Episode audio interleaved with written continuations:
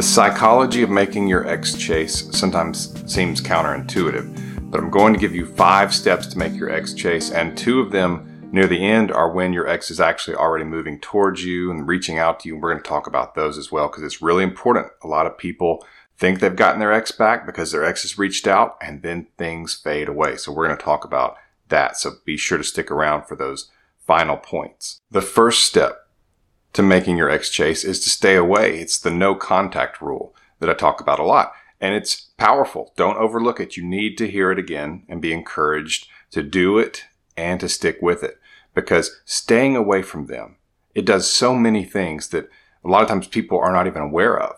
People tell me it feels like I'm doing nothing. I can't just sit here and do nothing. I've got to reach out to him. Got to tell her that I love her. Things like that when those are actually the worst things that you could do. And the reason is not because you're trying to be mean or because you're trying to be immature about it or play some mind game. When someone tells you that they want you out of their life and that they don't want to be with you anymore, they want to break up, the mature response is to give them that. You don't force yourself. You don't try to make the other person hear you out over and over again. You give them what they think that they want. You bow out gracefully. You keep your dignity. And then it gets really strategic. Because if you're chasing your ex, there's no room for them to chase you. Think about that. A lot of people think that when the other person has broken up with them, that all of a sudden the ball's in their court to go fix things, when actually it's not. Your ex broke it. You don't fix their mess. If anything, it just shows them that they don't have to worry. That if later they think the breakup was a mistake, well, they can just reach out to you and get you back. It's no problem. And whereas that may feel like the safe thing to do, it's actually the worst thing you could do simply because they will fade in terms of how they feel about you, even at that point, because you are so easily gotten back. There's no danger of losing you, and they are in full control. And so, over time, especially, your ex will see you as less valuable because you're just constantly an option. And that's just not attractive. It may sound romantic. And I know a lot of you tell me, and I see it in the comments, and people who book coaching calls with Coach Ken will tell him that they tell their ex, I'll always be here.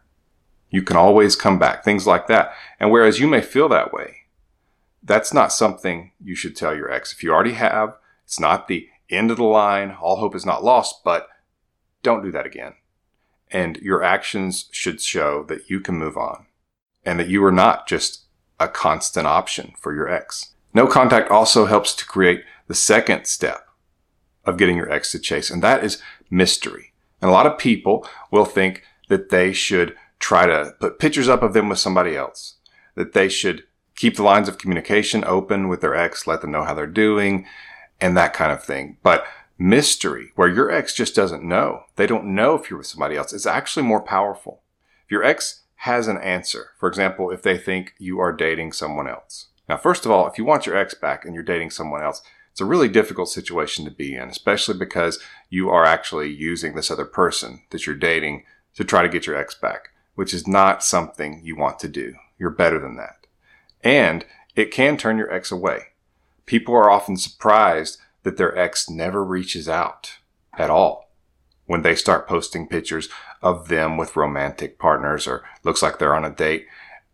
A lot of times, an ex will think, well, I blew it. They're with somebody else, so I don't want to be rejected. I don't want to be a jerk. I don't want to be out of line and like try to interfere with this relationship. So I'll just try to move on, which is the exact opposite of what you're hoping will happen. Jealousy can blow up in your face simply because sometimes people just feel hopeless. And what most people don't know is that mystery is more powerful anyway. When your ex doesn't know what's going on with you, when they get nothing, there's no social media posts, and that would be radio silence, which you can do that, or you can just post really rarely. And it will achieve that element of mystery because your ex just doesn't know what's going on with you and they have to kind of create it. And even if they don't want to be with you and they're in that honeymoon stage of the breakup, that will fade and they will start to wonder about you. They will go into a curiosity stage. And I have a video about the stages your ex goes through during no contact, and I'll link to that at the end of this video. But if your ex does not know what's going on with you, they will become a little bit preoccupied with it many times, where they're trying to figure it out. and they stay up at night thinking about it because they're just not getting any information. And if you two had a good thing at one point where your ex can look back on that and remember some of those good times and now they have nothing, there's an interesting thing that goes on when you have intimacy with someone and then you have no information because intimacy is knowing the facts, the feelings of someone's life. How was your day? How did you feel when this happened? And you get to be involved in the details of this person's life. And having that taken away, even if it's by your own hand, can be really difficult. And so when your ex has no information about you, that's another element to the mystery is that it makes them miss the intimacy. And I'm talking about emotional intimacy. And it's this mysterious element that brings on a lot of that curiosity that really ignites your ex chasing. And that's when a lot of times people will have an ex reach out is when they have been able to stay away and not get any information out there. And by out there, I go to the next step, which is you don't talk to anybody about it. That means mutual friends or even friends that you just know have some kind of contact with them. If you have a friend and you are absolutely certain that there is no contact between your friend and your ex because they're not friends and they don't know each other, that's when you can talk to somebody about it. But it is a very bad idea to talk to anybody who is mutual friends or even is just an acquaintance with your ex because they will oftentimes take it into their own hands thinking they can help you out and they'll go to your ex and your friend who you're talking to about this will overestimate their ability to help you. They think if they can go to your ex and go, Oh, she's just hurting so bad. She cried, missing you when I talked to her. Oh, he's just really struggling. Can't sleep. Doesn't eat. I'm just so worried about him because he misses you so much. See, they think ignorantly that that will make your ex want to come back to you.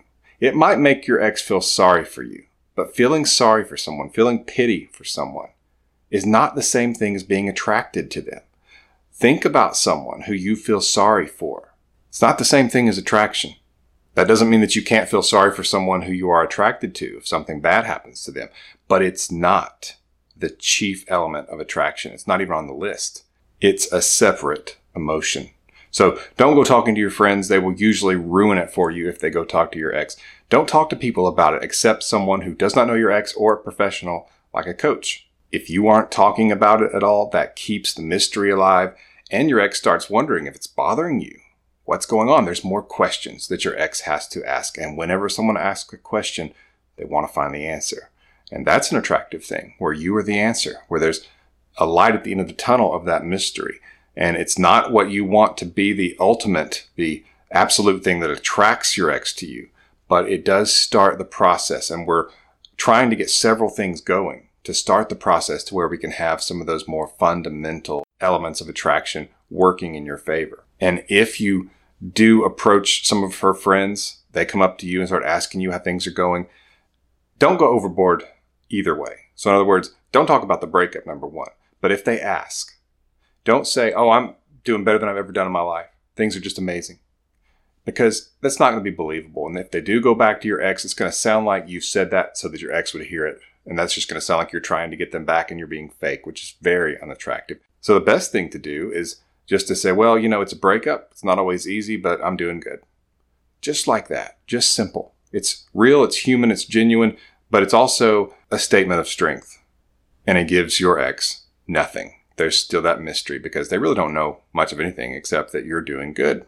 So the next two things I'm going to talk about are when your ex is actually moving towards you and seeming like they want to get back together because it's very important that you don't undo all the work that you've done because things will fade away your ex will just pull back again, and I don't want that for you. But before I get to those things, check out my emergency breakup kit. I link to it in the description below. It's the culmination of my two decades in the relationship coaching service, and it's a powerful guide to help you get your ex back. Number four, don't show anger. So your ex has reached out to you, and that's an exciting thing, especially if you've been waiting on it and you're even beginning to wonder if it's going to happen at all. And then they reach out, they send that text, they send that email, they make that call, and now what do you do? Because you can't do no contact anymore, as at least you can't just not talk to them. I'm not saying you initiate right off. You try to let them lead, like a 75% ratio as far as who initiates the texts at that point, once they have initiated the first text with you. But a lot of times, someone in your situation will know that I have said you need to be reserved and slow, but I didn't say cold. A lot of times people in your situation will be cold and even show anger that this person who's coming back to them actually broke up with them to begin with. And so there's this bitterness, this anger that they show, and that can be a huge turnoff because your ex will just think, well, they're mad at me, I guess there's nothing I can do about it. I might as well just forget it. And they don't want to be around you because you're mad, you're irritated, you're bickering, you're trying to punish them. And that's a turnoff, especially if your ex had some concerns about that before. Maybe your anger was part of the reason they broke up with you. Either way, even if that's not the case, if you show anger, you almost always push them away and it fades out because it's almost like you're punishing them for coming back to you.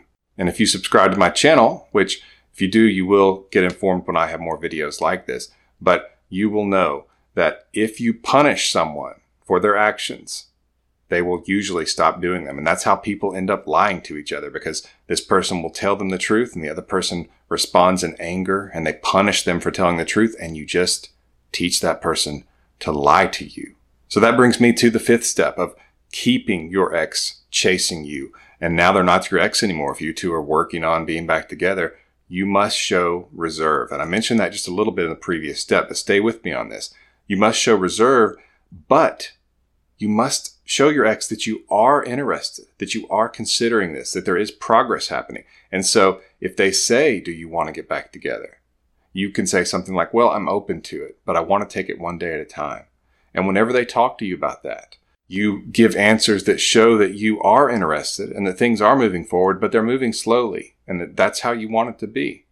And you certainly should not complain if your ex is not doing or saying the things you want them to do. For example, if they're not telling you I love you constantly, they're not showing physical affection, they're not constantly reaching out to you, don't complain about those things. You do not want to mope or complain. That's very similar to showing anger, like I talked about in the previous step. It's not attractive and it will push them away. And you don't want to look like you're pushing them or you're impatient. You want to look like, if anything, they're the ones pushing.